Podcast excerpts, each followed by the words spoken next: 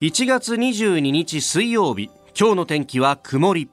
日本放送飯田浩二の OK 工事アップ。朝6時を過ぎました。おはようございます。日本放送アナウンサーの飯田浩二です。おはようございます。日本放送アナウンサーの新業一華です。日本放送飯田浩二の OK 工事アップ。この後8時まで生放送です。あのー番組のですねスタッフの一人がですね、はいちょっと複雑な顔をしながら私の方に寄ってきまして、うん。なんか最近さ会社の中でお前の顔ばっかり見るんだよって。確かに。ありがたいことにですね、はい。ええあのまず反権力は正義ですかという新潮新書から先週の金曜に出た本ですが、はい。あのー荷刷りが出ると増刷ということになりまして。おめでとうございます。ええ大増刷だそうで。でそれでまたあの興奮したあの出版担当の人がですね、はい。えー若干ポスターを作り変えたりなんかして、えーえーやってますんでそれが貼られてるのが一つと、はい。でもう一つがですね、あのー実は日本放送が、まあ、音声を使いながらちょっと新しいことができないかということで、はい。なんかあのーお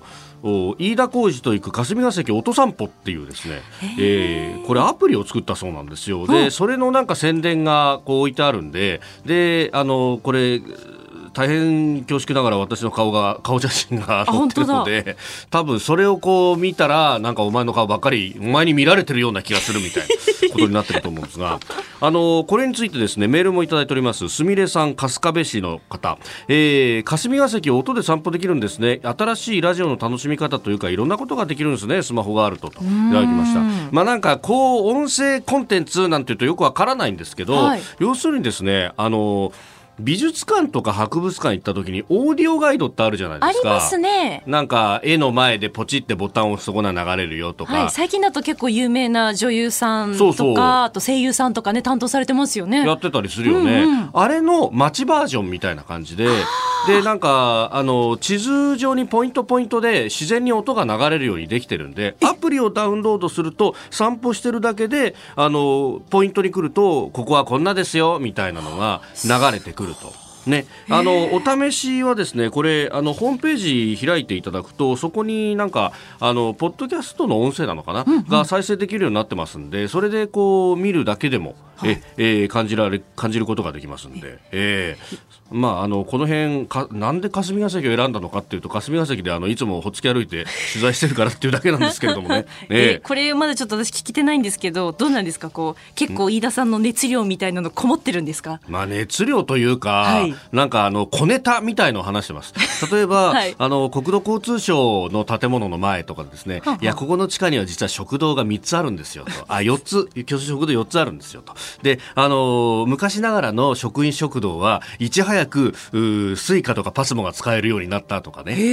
これほら国交省が所管だから。そうかそうかそう、その代わり Edy は使えない。あダメなんだそうそうそうそう。とか、あと、あの最近吉野家が入ったんだと。で吉野家は昼休憩がなくってずっと営業してて夜まで営業してるんで実は大臣を担当してる SP さんとかがパパッと食べてる姿が見られたりするとかですね。すごい。どうでもいい情報がえ面白いですね。でもちょっとクスッと笑えますねそれは。そうそう。でもあの辺ってもともとはあの江戸時代はこう大名屋敷がいっぱいあったところなんですよ、うん。であの国交省の建物の向こう側に、えー、県政記念館の前庭っていうのがあるんですけどその庭のところが実は井伊直弼のあの井伊家の屋敷だったりしてはあ。であそこから坂下ってったらすぐ桜だもんじゃない、はいはい。あこんな短い距離をカゴで行ってたんだみたいなね。なるほどね。そうなんだ歩いて行けよみたいな話なんですけど そのぐらい近い。だって歩いて23分かかんないぐらいですからね、ええ。そう。でもそういうもんだったんだとかね。ん。なんか歴史を掘るといろんなことが出てくるんでそれも交えながら、まあ、小ネタを挟んでるという感じですんでよかったらぜひお聞きいただければと思います。はい。えーこちらがですね、えー先週これもお先々週間もお1月の14日からあ配信となっております、えー詳しくは日本放送のホームページなどもご覧いただければと思います。はい。さあ最新ニュースピックアップいたします。スタジオに長官各紙入ってまいりました。まああー一面トップに関しては各紙バラバラという感じですが産経新聞は新型肺炎について人から人感染と、えー中国が認めたというのを一面トップに挙げております、えー今あ新業アナウンサーもね、えー定時ニュースで読んでもくれましたがアメリカで感染者が確認されたとワシントン州、まあ、これはシアトルの近郊というか北の方だそうですけれども30代の男性ウーハン、えー、武漢に、えー、旅行で行っていたという人がどうやらかかっていたということが出てきましたそれからあの一部報道などではオーストラリアでもブリスベンで、えー、患者が見つかったというようなことも出てきております。まあ、これから春節を迎えるということを考えると、本当まあ言わんこっちゃないというところなんですが、えー、ツイッターでもいろいろとこれについてもいただいてますね。田野寺さん、えー、正しく恐れる、そのためには正しい理解が必要で、で、そのためには正しい情報が必要と、えー、中国共産党は隠蔽して情報封鎖に躍起になっているし、感染の恐れがある人は解熱剤などを使ってチェックを逃れようとしていると、えー、それじゃまとめて排除するしかない自衛のためにはと。いう、まあ、あの、いらぬそういうこう風評みたいなものも招いてしまうので、だからちゃんと正ししい情報を出せよと言ってるんですけれども、中国はさみだれ式にしか情報が出てこないというところがこれ一番の問題であって、これ対処のしようがないじゃないかというのは国際社会がもっと言っていいことでもあるし、今になって習近平国家主席が封じ込めだっていうふうに言うっていうのは、どれだけ対応が遅かったんだと。で、えー、それに対して、えー、日本のメディアは中国は適切な対応をしていたっていうのを、これ日本の、日本で患者が発生する前はそんな記事も出ていたっていうのは一体誰に対して忖度しているんだというのも非常に思うところであります。えー、それから、まあ、あダボス会議、まあ、トランプ大統領の演説、まあ、ダボスはスイスの,、まあ、あの山の中のスキーリゾートだそうですけれども、ね、アメリカから一泊二日で行って戻ってくるというので、相当これ強行軍で行ったんだろうなと。まあ、で、あの、日本のメディアの報道は、冷ややかな反応だったみたいなものが多いんですが、え、えー、いろいろとこう成果を強調したというところが報じられております。えー、確かにアメリカ足元の経済は減速なのかどうなのかというところですけれども、これ10年年ぐらいの景気拡大が続いていてであのその景気拡大っていうのは何もその高度経済成長みたいな拡大はもちろんしていません。ただ年2%ほどの着実な成長を続けていると。そうすると年2%の成長であっても30年続くと規模は2倍になると、まあ、ざっくりとした計算ですけれども複利計算するとそういうことになっていくので、ええ2%ぐらいの成長は、えー、高度経済成長でも何でもないしそのぐらいは各国が成長しているのになぜ日本だけが、えー、もはや日本は成長しないとかですね、えー、人口があいないから成長しないとかあるいはこう高齢化が進んで社会が成熟したから成長しないと、えー、とにかく成長しない成長しないばっかりが、えー、出てきているというのもこれも一体どういうことなんだろうなと、えーえー、まああの経済が成長しなくてももう一丁上がりの世代の方々はいいかもしれないですけどね、えー、まだまだ現役っていうのはだって今、えー、70まで働くみたいなことまで出てきてるとなるともう全世代現役みたいなもんじゃないですか。成長してくんないと困ると思うんですけれどもね、えーえ、その辺は後ほど今日のコメンテーター、えー、高橋洋一さんと、まあ、昨日ね、えー、昨日おとといと日銀の金融政策決定会合が開かれて、えー、日銀の黒田総裁が会見を行ったなんてのもありますんで、まあ、その辺も含めて、ええー、取り上げていければと思います、えー、それからあの一つ気になる記事でこれあんまり大きく取り上げてないんですけれども、えー、日本の土地を外国人が買うことについてなんですけれどもね、えー、これについて、えー、日本経済新聞が少し触れていましたけれども、まあ、このまあ今のところは、えー、日本の土地を外国人が買うということに関しても、えー、例えば原発の周りだったりとかあるいはあ自衛隊の駐屯地などの周りであってもえー、ほとんど規制がないと、ほとんどというか、まあ、一切規制がないと言ってもおかしくないんですけれども、まあ、これに関して、えー、ちゃんとした法律を出そうというようなことが出てきております。まあ、あの、前々から言われていて、本当、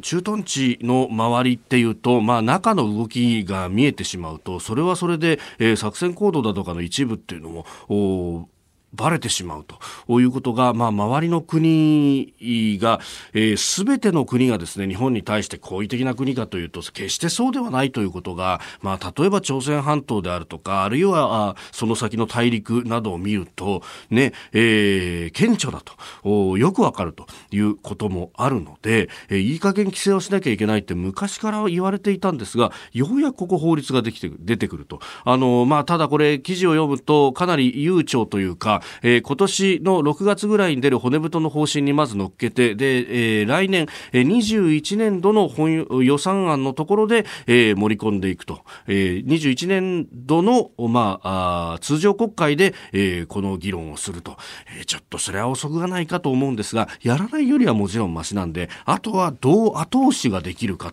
というところ、まあ、あの財産権との絡みなどがあるので、相当こう法律をいじらなきゃなんないということがあるので、このタイムスパンになるということではあるんですけれども、まあ、あ安倍総理が自民党の総裁の任期、まあ、21年の9月には来ると言われてますけれども、まあ、それまでにはぜひやっていただきたいし、もっともっと前倒ししてもいいというような話であると思います。さあ、あなたの声を届けます、リスナーズオピニオン。メールやツイッター、ニュースについてもいろいろいただいてます。外国人の土地購入について、タディさんツイッターです。価値を認めたものがお金を払う。これが資本主義の原則。えそれを踏まえて、単純に外国人の土地購入はダメと言っても、日本人を介するだけになるので、やり方は慎重に考える必要があると。いや、ここが難しい。このね、表と裏のところまでスクリーニングをかけるのかっていうことになると、ああ非常に難しいですが、まあ、うん、そこをやらなきゃいけない、そこにお金をかけなきゃいけないっていう時代になってるのかなという気もいたします。ええご意見お待ちしてます。COZY コージーアットマーク 1242.com です。7時台はコメンテーターの方々とニュースを掘り下げます。今朝のコメンテーター、数量政策学者の高橋洋一さんです。おはようございます。おはようございます。よろしくお願いします。えー、先週末はセンター試験があって、受験シーズン真っ盛りというところですけど、えー、あれ、高橋さんの時って、えー、センター試験共通一時よりも？ないよ。ないよ？ないよって。だから、会話ができないですよね。センター試験何？って感じ。共通一時何？って感じ。うん、全然だから会話できないですね。どうなんですか？大学に勤めていると、うん、あの、うん、試験官とか、なんかそういう仕事って回ってきたりするんですか、あの、まあ、あの、みんなね、えー、えー、と、これはやらなきゃいけないんですけどね。ただ私ね、あの、ほら、ちょっと面が割れてるでしょ？だから受験生にあんまり同意を与えちゃいけないっていう理由で、あの、や、や、やらないことにしてます。なるほどね。確かにね、こう気が散っちゃうとかなんとかっていうのもね。というふうに言っといてね、そうそれでやらないっていう言いいいわけです。いいわけに。なんか、それこそ学校によっては、あの、テレビ出てるような先生でも、交通整理に借り出されたりとかね、いろいろあるらしいですね。まあね、あの、受験生同意を与えちゃいけないでしょ？っていう理由です。なるほど。えー、受験生の皆さんね、あの、寒いですけど、本当風邪ひかないように。本当に頑張ってください。はい。今何の仕事してんの？業務管理社員の使うスマホ決めたりとか。うち最近マイネオにしたんだわ。マイネオって格安スマホだよね。そう。法人向けサービスもあってさ。それいいかも。経費削減って部長がうるさくて。実はおよそ1万社がマイネオ法人使ってるらしい。へえ今ちょっと興味を持ったあなたもマイネオ法人で検索。1月22日水曜日、7時台はコメンテーターの方々とニュースを掘り下げてまいります。今朝のコメンテーター、数量政策学者の高橋洋一さんです。では、最初のニュース、こちらです。日銀の金融政策決定会合、金融緩和策の維持を決定。日本銀行は昨日金融政策決定会合を行い短期金利をマイナス0.1%長期金利を0%程度に誘導する現行の金融緩和策を維持することを決めました。GDP の成長率見通しについては今年度は0.6%から0.8%に2020年度は0.7%から0.9%にそれぞれ引き上げております。えー、そしてその後会見も行われて黒田総裁がね、えー、答えたというところですが現状の景気認識は緩やかに拡大しているそうです。笑っちゃいけないですね。なんかね、はい、あのもう工藤さんってあの元役人でしょ？だからもうね、うん、役人答弁を平気でやるっていうんでもうちょっとエコノミストをきたくならなきゃいかんじゃないかなと私なんか思いますけどね、はい、なんか消費税の影響は軽微である一時的だと、なんかね、うん、2010年も全く同じこと言ってたんですよね、だからね前回の5から8に上げた時。あの時に同じこと言ってたから、それで3年間苦しかったでしょ、はい、だから今年も多分あ今回も多分同じでしょ。一時的ってのは多分3年ぐらい苦しいっていうのは彼はそういうふうに言うんでしょ？彼にとっての一時っていうのは3年ぐらいというぐらいなんじゃないですかねとか思えないですよね なんかいくらなんでも。まあ、整合性がないですよね、うんその後ねまああの前回とちょっと違うのはね、まあ、景気対策はそれなりにすぐやるっていうのはそうなんですけれどね。はい。えー、とでも、まあ、景気対策中でせばね、まあ、全治3年ぐらいの感じだと思いますよ。うーん。まあね、あの政府の公式見解もそうですけど、ずっとなんか緩やかな拡大って出てますけど、時間からはどんどんどんどん離れていく感じですよね。あのね、緩やかな拡大ってね、すごく落っこったとこからはね、はい緩やかだっていうからね、前からすごい落っこってるんですよ。ああ、なるほ うんだどか。ら緩やかな拡大っていつからっていう聞かないとね、はいよくわかんない。ね、そうか。落ちたところの比較すれば、そう、落ちて、ゆっくり上がってるっていうのは緩やかな拡大っていうんでしょ？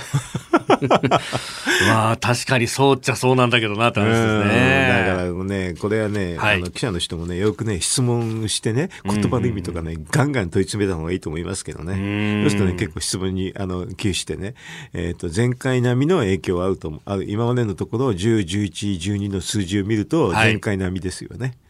前回並みっていうのはちょっとひどいんですよ。あのね、前回2%、あ3%上げたでしょ、はい3%上げたのと2%上げたのは本当は違うんですけどね。ああ、確かにそうですね。インパクトからしたらね、3%の方が1.5倍すごいはずなのにね。1.5倍ね、さらにね、今回は軽減税率も入れてるかあーそっかそっから、だいぶ本当は違うんですけどね、ええそれが同じっていうのはね、はいえーと、日本を取り巻く世界経済の環境がちょっと違うんで、まあうん悪悪いんですよ、2010年の時よりかは、今の方が。うん。やっぱりあの中国があの、はい非常に悪いでしょ、ええ。それとあと欧州もブレグジット多分悪くなるでしょ、うん。それとあとホルムズ海峡だって、はい。あのまあちょっとどうなるか分かんないっていう不安定要因があるでしょ、うん。それとあと日韓もね、はい。韓国も悪いでしょ？という感じでね、ええ日本を取り巻く環境はね、2010年よりずいぶん悪いんですよ。ん。ですからね、ちょっとわ悪いんで、景気対策もよっぽどまともにやって、はい。補正予算であのちょっと出ますけどね、あれは大体、しょ1年、一年間は増税分を吐き出すって感じなんですよね。うんでもちょっと、去年の臨時国会の時にやるべきだったんですけど、それ遅れちゃったから、はいあーちょっとオリンピック終わった後苦しくなると思いますね。うー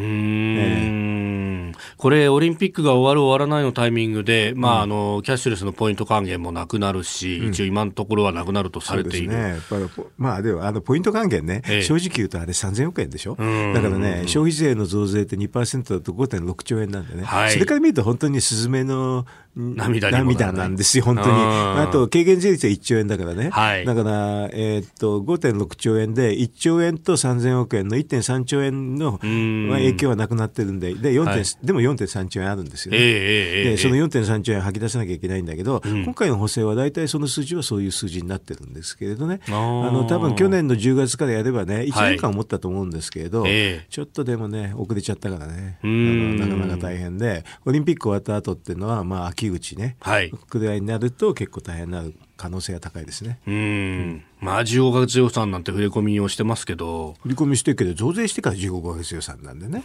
だから、だから一回取ったものをちょっと吐き出すってレベルなんですよ。でそれでもう2年以降は違うでしょ、はい。2年以降は 増税だけは効くんで、そうするとなかなかちょっと大変になってくるんですよね。えーまずはあ日銀の金融政策決定会合について足元の経済解説いただきました。おはようニュースネットワーク取り上げるニュースはこちらです。新型コロナウイルスによる肺炎 WHO が緊急委員会を開催へ。中国で多発している新型コロナウイルスによる肺炎について WHO 世界保健機関は22日専門家による緊急委員会を開催します。WHO では人から人への感染が起きていると見ていて今後の対応などについて協議する予定です。すでに報じられておりますが、えー中国武漢を中心にい日本、韓国、タイそれからアメリカ・ワシントン州シアトルでも一人と、えーそれからあの報じられているところではオーストラリアのブリスベンでもお一人、えー出たんじゃないかということが言われておりまして、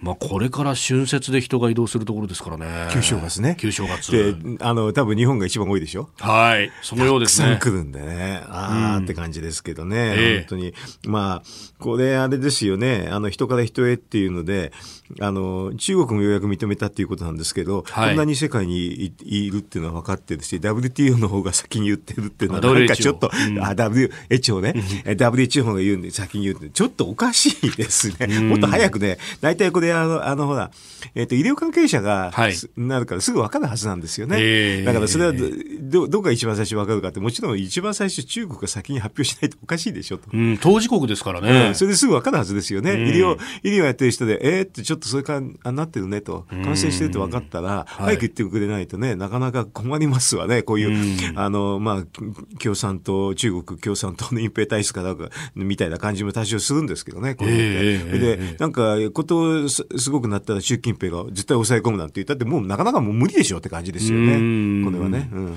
これ、なんか報道もそんなに現地でされていないというような懸念もあって、うん。なんか日本でインタビューをしたら、あ日本でニュースになってて初めて知りましたっていう中国人の人がいたちょっとおかしいと予防だとかなんとか抑え込むような話じゃないですよね。はっきり言えばね、あれですよね、その一番の震源地でね、なんとかしてくんないと、世界中が迷惑被るって、そういうことですよね。そうですよね。うん特にね、あの、日本なんか観光客でたくさん来るわけで、はい。そういう人たちで水際でせ防止しろって言って無理でしょうっていうレベルでしょ。潜伏期間も長かったら、うんどんご引っかかんないし、なんか発熱かなんかを見るって言うんだけど、はいそれで出ないっていう人もいるわけでしょうからね。ええええええそうなんですよやねっ。ぱりだから、現地のところできちっとしたことをやってくれて、隔離っていうかね、それしてくれないと世界中に広がっちゃうってレベルなんですけどね、これ、この機にはですよね、WHO の方も中国に対してずいぶんなんかいろんなことを言ってくれないと困るなって感じはしますけどね。ねえ、あのツイッターでもいろいろと意見をいただいております。日本放送では朝6時から番組をやっておりますので、はい。えー稲友さんという方新型コロナウイルスへの対応入国できなくなるから質問票には嘘発熱していたら解熱剤咳には咳のべなどでいくらでも入国できるんじゃないかと。基本はこれ申告制ですもんね。日本国民のため対策をしてほしいともう本当に震源地のところで、はい。あのなんか病人を隔離するっていうかね、これしかないと思うんですよ。一回それ広がっちゃったらね、はい。まあ、やっぱり世界中でいろんな人がたくさん行き来してしてるから、もう広がりますよね。だからせいぜい我々できるのは、うがいとか手洗いとか、はい。そういうものしか、インフルエンザと同じだと思いますけどね、そういうのしかできないですね。うん。まあ、あのお医者さんなどがねいろいろこう知見を出してますけれども、今のところは、えー手洗いうがいそれからあの一般的にコロナウイルスにはアルコール消毒が効くとされているので、まあ、アルコールによる消毒と。多分インフルエンザと一緒ですよね、うん。うんだからその時と同じことをやって、あともももしできるんだったら人混みに行かないようにすると、はい。そういうぼことで自衛自衛をするしか、ね、なくなっちゃうですよね、ないでしょうね、今はね。あの先ほど WHO の話も出ましたけれども、かつてその SARS が大流行した時に WHO もすぐに動かなかったのが、蔓延に一役買ってしまったんじゃないかというような指摘もありましたよね。そうだからやっぱり初動が重要でね、はい。あのその一番の震源地のところで隔離するっていうのをしてくれないと、まあ、広がっちゃいますよ、こんだけあの物流あじゃなくてあの人のね、はい機会があって、ものすごく大量の観光客も来るわけですよね、それでそれぞれ全部止めるわけにいかないですからね、そうするとやっぱり一番重要なのは、あの本当にははどこではは起こったかっていうのが、そこで周りであの要するに隔離してくれれば、かなり防げるということですよね。うん。あのーアメリカなどは、その武漢から来る飛行機に関しては、一度乗客を別室に、い集めて、ええ。で、そこで、こう、テストをしてから、ええ。ー大丈夫だよっていう人は出すというような形をとってますが、日本の場合は、基本同じ動線で動かして、で、何かある人は自己申告に頼るという感じの、お対応になっておりますが、これはどうですか？これね、多分どういうふうにしてもなかなか難しいですよね。ああ、すり抜けちゃう人はすり抜すり抜けちゃうける。人はすり抜け、さっきの話もあるけど、多分第三国経由来た子はわかんないですよね。ああ、直行便だけじゃないと。うん、いろいろとあるでしょ、パターンうんは。だから、これはね、あの、水際で防ぐっていうのは限界があると。うん。うん、だから、要するに、あその発祥国で、はい。まずきちんと対応してもらうと。うんいうことしかないでしょうね。うん、それが一番大きいと思いますよね。えーまずは新型コロナウイルスについてでした。では続いてこちらのニュースです。トランプ大統領 EU との通商合意なければ自動車関税を検討。世界経済フォーラムの年次総会ダボス会議に出席しているトランプ大統領は21日ヨーロッパ委員会のフォンデアライエン委員長との貿易交渉に臨みました。トランプ大統領は EU との合意に自信を見せる一方で合意が得られない場合には EU から輸入する自動車への関税措置を検討すると話しております。えー、合意できなければ自動車関税を強く考慮するというふうに、まあ、あのかなり強硬な姿勢を見せたので各国が、えー、速報という形で、うん、えー、報じておりました。うんトランプさん、あのダボス会議に行ってるわけですね。なんか一泊二日でという話らしいです、うん、それはアメリカにいると段階の話が出るからでしょうね。わかりやすいですね、この方は。まずは外に出たいと。まあ、それでニュースをね、あのとにかく作りたいっていうのが、もうわかりますよね。もう本当にこの、こういう形でやれば、はい、この話がトップニュースになって、えアメリカ国内の段階の話がちょっと弱くなるっていうことでしょう。まあ、非常にわかりやすい方だなと思いながら見てるんですけどね。ええ、ただまあ、あのね、アメリカ今の経済を考えたときに、はい、まあ、あのマク、マクロ経済っていうのはどこで見るかっていうと、うん、要するに失業率とインフレ率が基本なんですよ。はい、それとあと、だから GDP ね。うん、で、まあ、どでとってもアメリカ経済悪くないんですよね。はい、失業率はまあ4をちょっと、ちょっと切るぐらいだから、これはもう多分アメリカの中ではね、うん、もう本当に超いい雇用環境っていうことで。歴史的な低水準だそうですね。多分そうですよね。あとインフレ率は2ぐらいですから、これも目標通り、うん、それであと GDP も伸びてるし、多分も文句ないですよね。世界の経済の中で、ざっと見ますとアメリカが多分一番いいですよね。だからそれはもう間違いないから、あの、経済フォーラムで、これを自分の経済政策を、あの、講示してね、はい、あの要するに誇って、それでいろんな世界の経済人ってうまくやったっていうのをまた国内で喋りたいんでしょうね。俺は言ってきてガツンと言っちゃったんだ。やったよと、これで最初の出だしがこの EU だ話、もう向こうもびっくりこうって感じになってね。うん、だからまあ、うまいといえばうまいですよね。大統領選に向けてね。うんこれで弾劾の話はすぐもう終わらしたいからっていうので、はい、なるべくその間には影響が出ないようにいろんなことやってるっていうふうに私なんか見ますけどね。うん、アメリカはその景気の拡大が10年ぐらいに及んでると言われてますけど、これそろそろこう下降線にとかってあるんですか？もちろんちょっとはあるかもしれませんけどね。ただ、ただ景気循環ってもなくなっててね、じゃまともな経経済政策すると10年ぐらい薄いくっていうのは、あの前から言われてました。はあ。だから別にそんな大した話じゃないんですけどね。あの、要するにインフレ目標をきちんとして、はい、あの必要な必要に応じて、まあ、財政政策をきちんとやると。だからアメリカなんか時々、なんかいろんな国からドルを集めて、お金集めてね、はい、あのちょっと大盤振る舞いしてるって批判する新聞もありますけどね、それは全く間違いですよね。だって、あの統合政府で見てた時にアメリカのあの債務ってほぼないって、日本とほぼ一緒ですからね。だからあんなんで全然何も心配することないんですよ、財政破綻なんて。あの要するにクレジットデフォルトスワップっていう保険料みたいなやつだって0.1ぐらいですからね、はい、もうまず200年間破綻しないってレベルですよ。計算上200年破綻しない、うん、という。そのぐらいじゃないと、そのあんだけ低い保険料にはならないです。だから、これはね、何も心配しないで、あのトランプのやってる経済政策は結構正しいですよ。うん、だから、それも誇りたいって気持ちもわかりますが、あと世界経済悪いでしょと、欧州だめでしょって、ブレグジットでだめでしょ、はい、アメリカがいいんだぞって言いたいんでしょ、うん、唯一ここまでちゃんとやってるのはアメリカだけじゃないかアメリカが世界引っ張ってんだろって言いたいだと思いますよ。それはあんまりね、間違ってないんですよね。うん、確かにあの、アメリカの財政赤字に関しても、明日は赤字だと、もちろん日本ももっと赤字だみたいなことをこう書くメディアは多いですね。多いですけれど、えー、全然そのデータはそうなってないし、うん、例えばアメリカの国債が破綻するっていう話が、はい、マーケットで話したらああ、もうちょっとおかしいねって言われちゃうレベルなんですよ。全然そんなことないと。うん、当たり前じゃないと。全然悪くないじゃないと。あの財政状況悪くないじゃないって、えー、もうすぐ言われちゃいますよね、今だとね。朝日新聞のインタビューであの財務アメリカの財務長官も務めたローレン・サマーズさんが、同じことを言ってるんでしょ、私と。あの要するに統合政府だから、でマイナス金利でもってやれって言うんでしょ、うん、私、普通なんですよ、言ってることは。世界の標準なの。うん、こんなの言う人たくさんいますよ。日本の新聞っていうか、日本だけ言わないだけ。えー、とにかく借金が借金があって。不思議でしょうがない。だから、統合政府で見ると当たり前なんですよね。うん、うん、だからそこで借金があのネットでなければ、はい、全然財政は大丈夫って当たり前です。まあ、ファイファイナンス論の基本ですよ。グループ決算で見て大丈夫だったってそれだけです。以上おはようニュースネットワークでした。今何の仕事してんの？業務管理社員の使うスマホ決めたりとか。うち最近マイネオにしたんだわ。マイネオって格安スマホだよね。そう法人向けサービスもあってさ。それいいかも。経費削減って部長がうるさくて。実はおよそ1万社がマイネオ法人使ってるらしい。へえ。今ちょっと興味を持ったあなたもマイネオ法人で検索。続いて教えてニュースキーワードです。敵対的 TOB 旧村上ファンド系の投資会社シティインデックスイレブンスは昨日工作機関大手の東芝機械に対して株式公開買い付け TOB を実施すると発表しました東芝機械は他の既存株主に新株予約権を無償で割り当てる買収防衛策を発動する構えです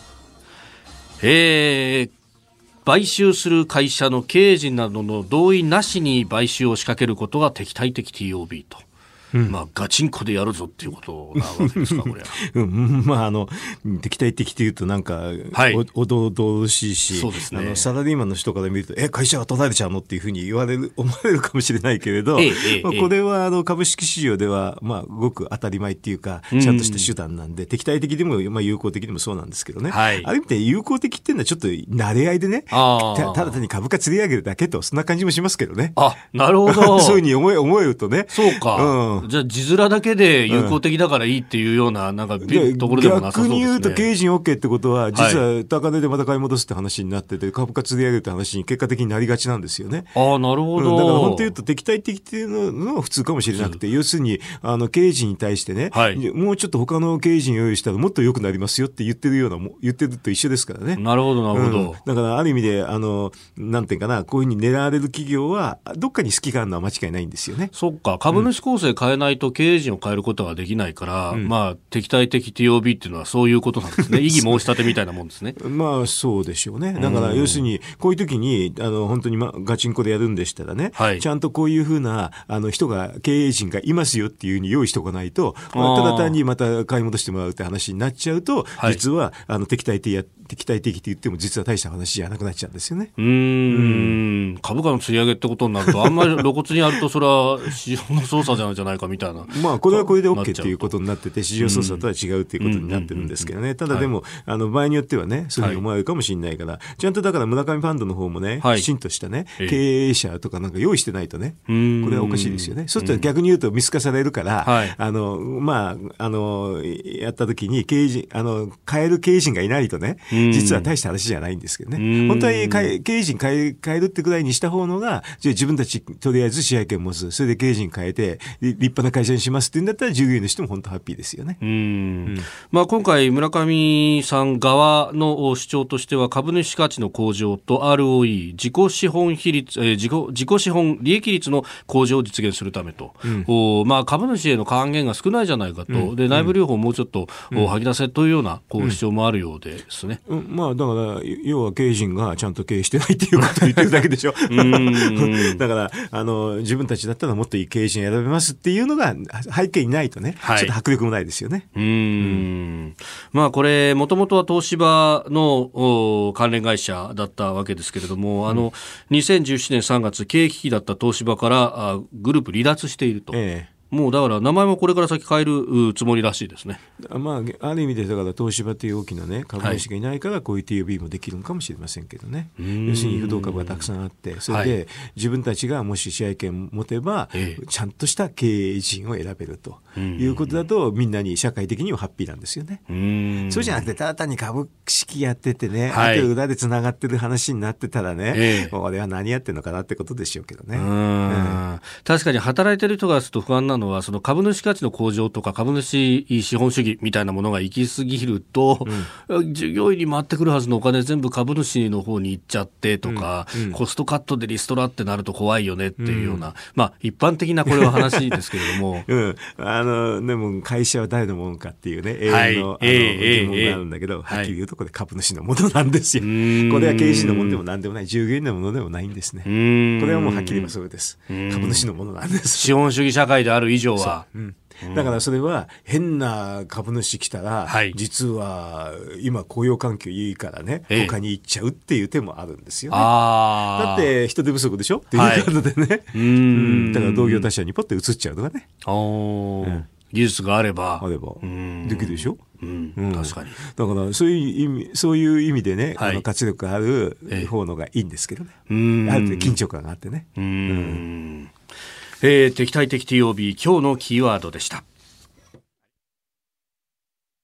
さあ、ツイッターご紹介します。あの、6時台に、まあ、外国人のね、土地の売買について、まあ、特に結構、安全保障上問題のあるところ、お駐屯地の隣だったりとか、空港や原発のあたりっていうのは、えー規制するような法律の検討っていうニュースをご紹介したんですが、えーツイッターイソロクさんです。えーうちは実家中国企業に売りました。2000坪です。存続などを考えると、やはり欲しい方に、が、欲しい方がいるときに売った方が、相続ですね、多分ね。相続など考えると、やはり欲しい方がいるときに売った方が利があるんで、残念ながら残されてもどうにもならないのが正直なところです。ちなみに農地ではないですと、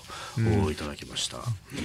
まあ、このあの話ってずっと昔からあってね、はい。えーとまあ、じ実は外国人土地法収容法っていうのがあって、ええ。戦前に、ええ。あのその法律で規制できることはできるんですけどね。ああまりにちょっと古すぎるっていうのであの、うん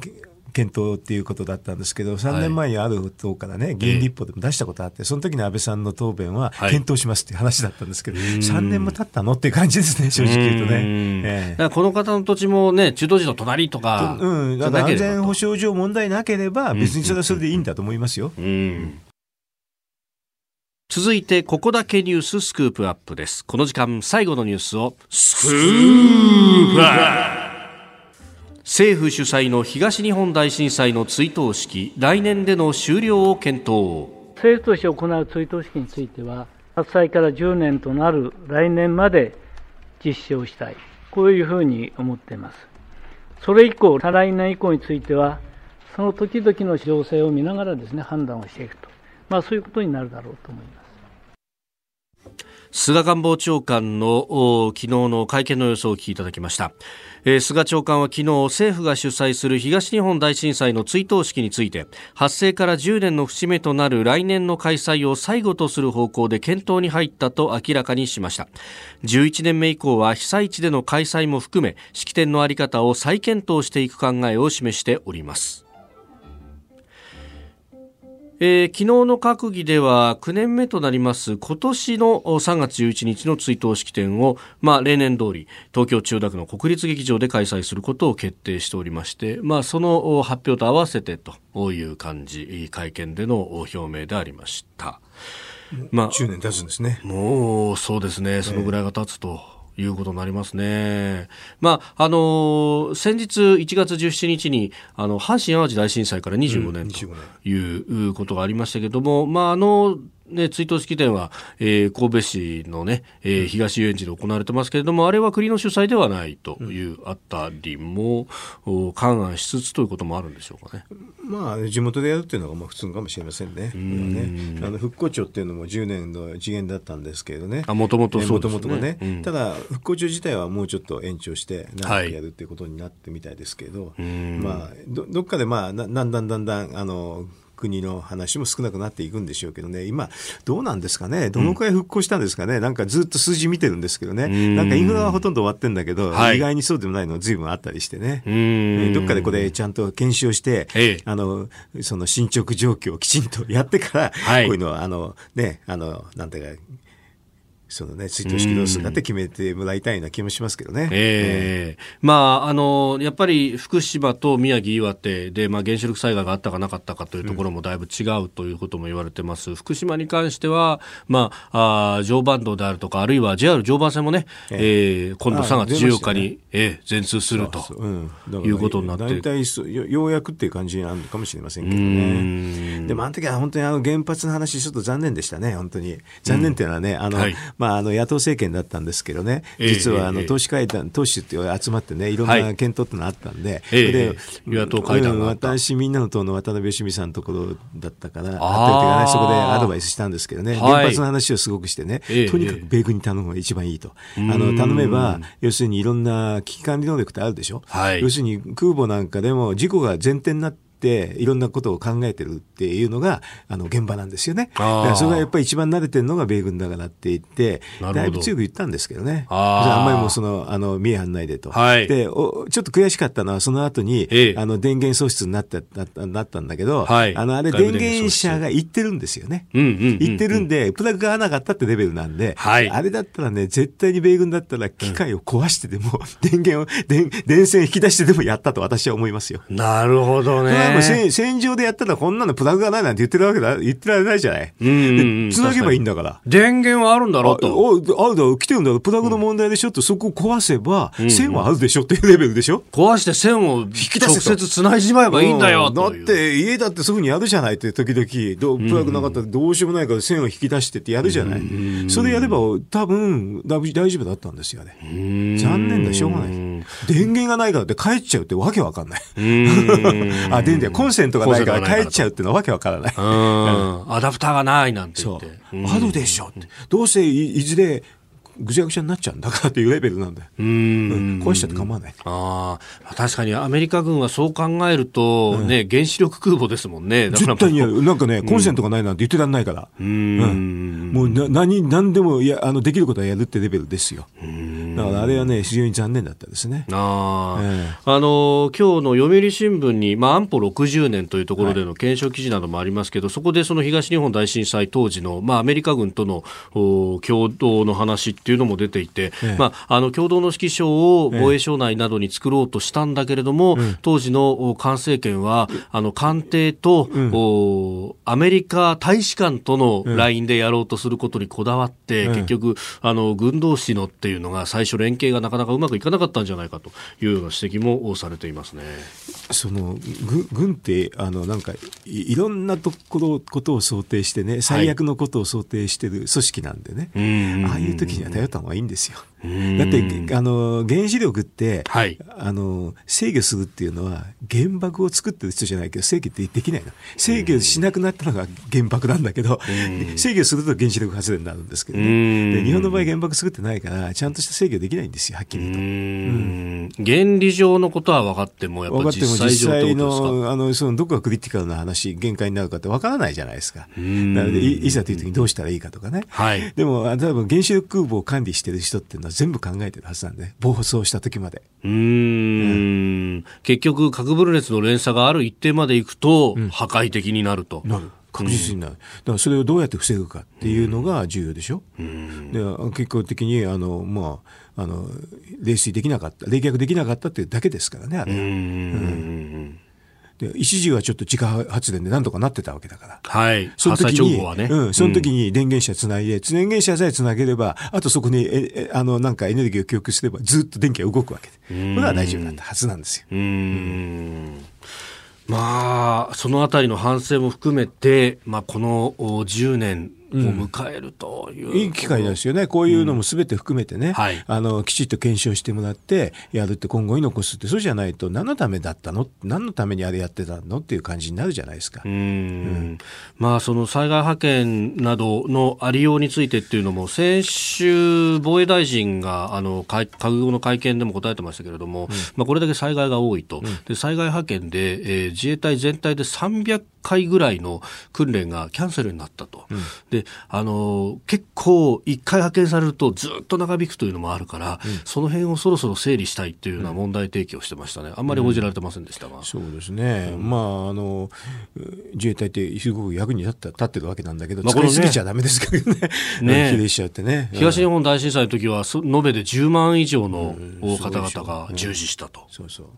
だから、まあ、日本で今、自衛隊を憲法のどのこうのって言ってますけどね。はい なんかのんび、のんきな議論ですね。うーん。まあ、その前にやらなきゃならないこともいっぱいあるしと。でもこの災害はあれですよね、はい。あのあのね、さっきの景気の話じゃないけど、マイナス金利だからインフラ整備で非常にね、マイナスゼロ金利の時にはどんなインフラも OK でね、もうどんどんやった方がいいですね。だからこ、この際ね、はい。あの人が大変なかなか大変っていうこともあるんだったら、ええ。インフラだけでもせめて、物の方だけでもきちんとやった方がいいというレベルだと思いますよ。だから、こ断ることないんですよね。でね、今ほら、公共投資の割引率が4%っていう高いのよ。15年も見直してないんでね。はい海外は毎年見直してええ、ほぼゼロ。割引率。ゼロか0.5。ドイツこの間調べたら0.5だった。あこれだったら、いくらでも公共投資をしますよ。要するに割引率が高いっていうのは、よっぽどはい利益がないとやっちゃいけないっていうふうなレベルになる、っていうことになる。この間、あのほら、あのなんかあの飯田さんのあの回でやったでしょ、うんうんうん、えっ、ー、と、あのーうん、そこまで言うかザライブね、うん、あれね海外で見るとねみんなね、はい、0.5とかねそういうレベルなんですよ。日本だけおかしい。日本だけ日本は金利もっと低いんだからもっと低くてもいいっていうレベルなんうん。うん、なんかおかしいな、あれは。あの単純な比較はできないですけど、それこそ利回りで考えたら4%も利回りがつくなんていう事業って、今、ないですよね。だから公共事業はそのくらいにハードルを高くしてるんですよ。でもそんな4%もするような事業を公共事業でやると、かえって民業圧迫になりますよね。おかしい。今おかしいの、完璧に。だから、もっとね、あの、なんかね、現実を見てね、あのインフラ整備なんかお金でできるんだから、はい、要するにお金でできたり、物でできるところはなるべくやると、あと、ね、できないところはやっぱり人で、ね、補わなきゃいけないんだけど、ということで、うまく物と人のバランス考えない考えないといかんですね。うん。これ、ここ20年、もうちょっとですかね、あのずっとこう公共事業、忌避論みたいなものが幅を利かせて今もいるかもしれないじゃないですか。ね、昔私国交省にいた時なんだよ。時の話のこの5あの4%その時見直してこういうふうに見直してそれはその時のデータでやったんだけど、はい、その後15年間やってなかったんで私もびっくらこきました。はなんか、自分、毎年やってると思ってたら、ええー、やってなかったなって聞いて驚いた。なるほど、うん、現状に合わせればと。それこそ諸外国、ドイツもこうなってますよって。アメリカも。どこでもそうなんだけどね。こんな当たり前じゃない毎年やり直すなんて。うんうん、それやらない。サボってるんだよね。そうですよね。ひどいね。ドイツの財政政策とか大好きな新聞社の方とかいっぱいいますもんね。ぜひ見習っていただきたいですね。真似るだけでいいんだけどね。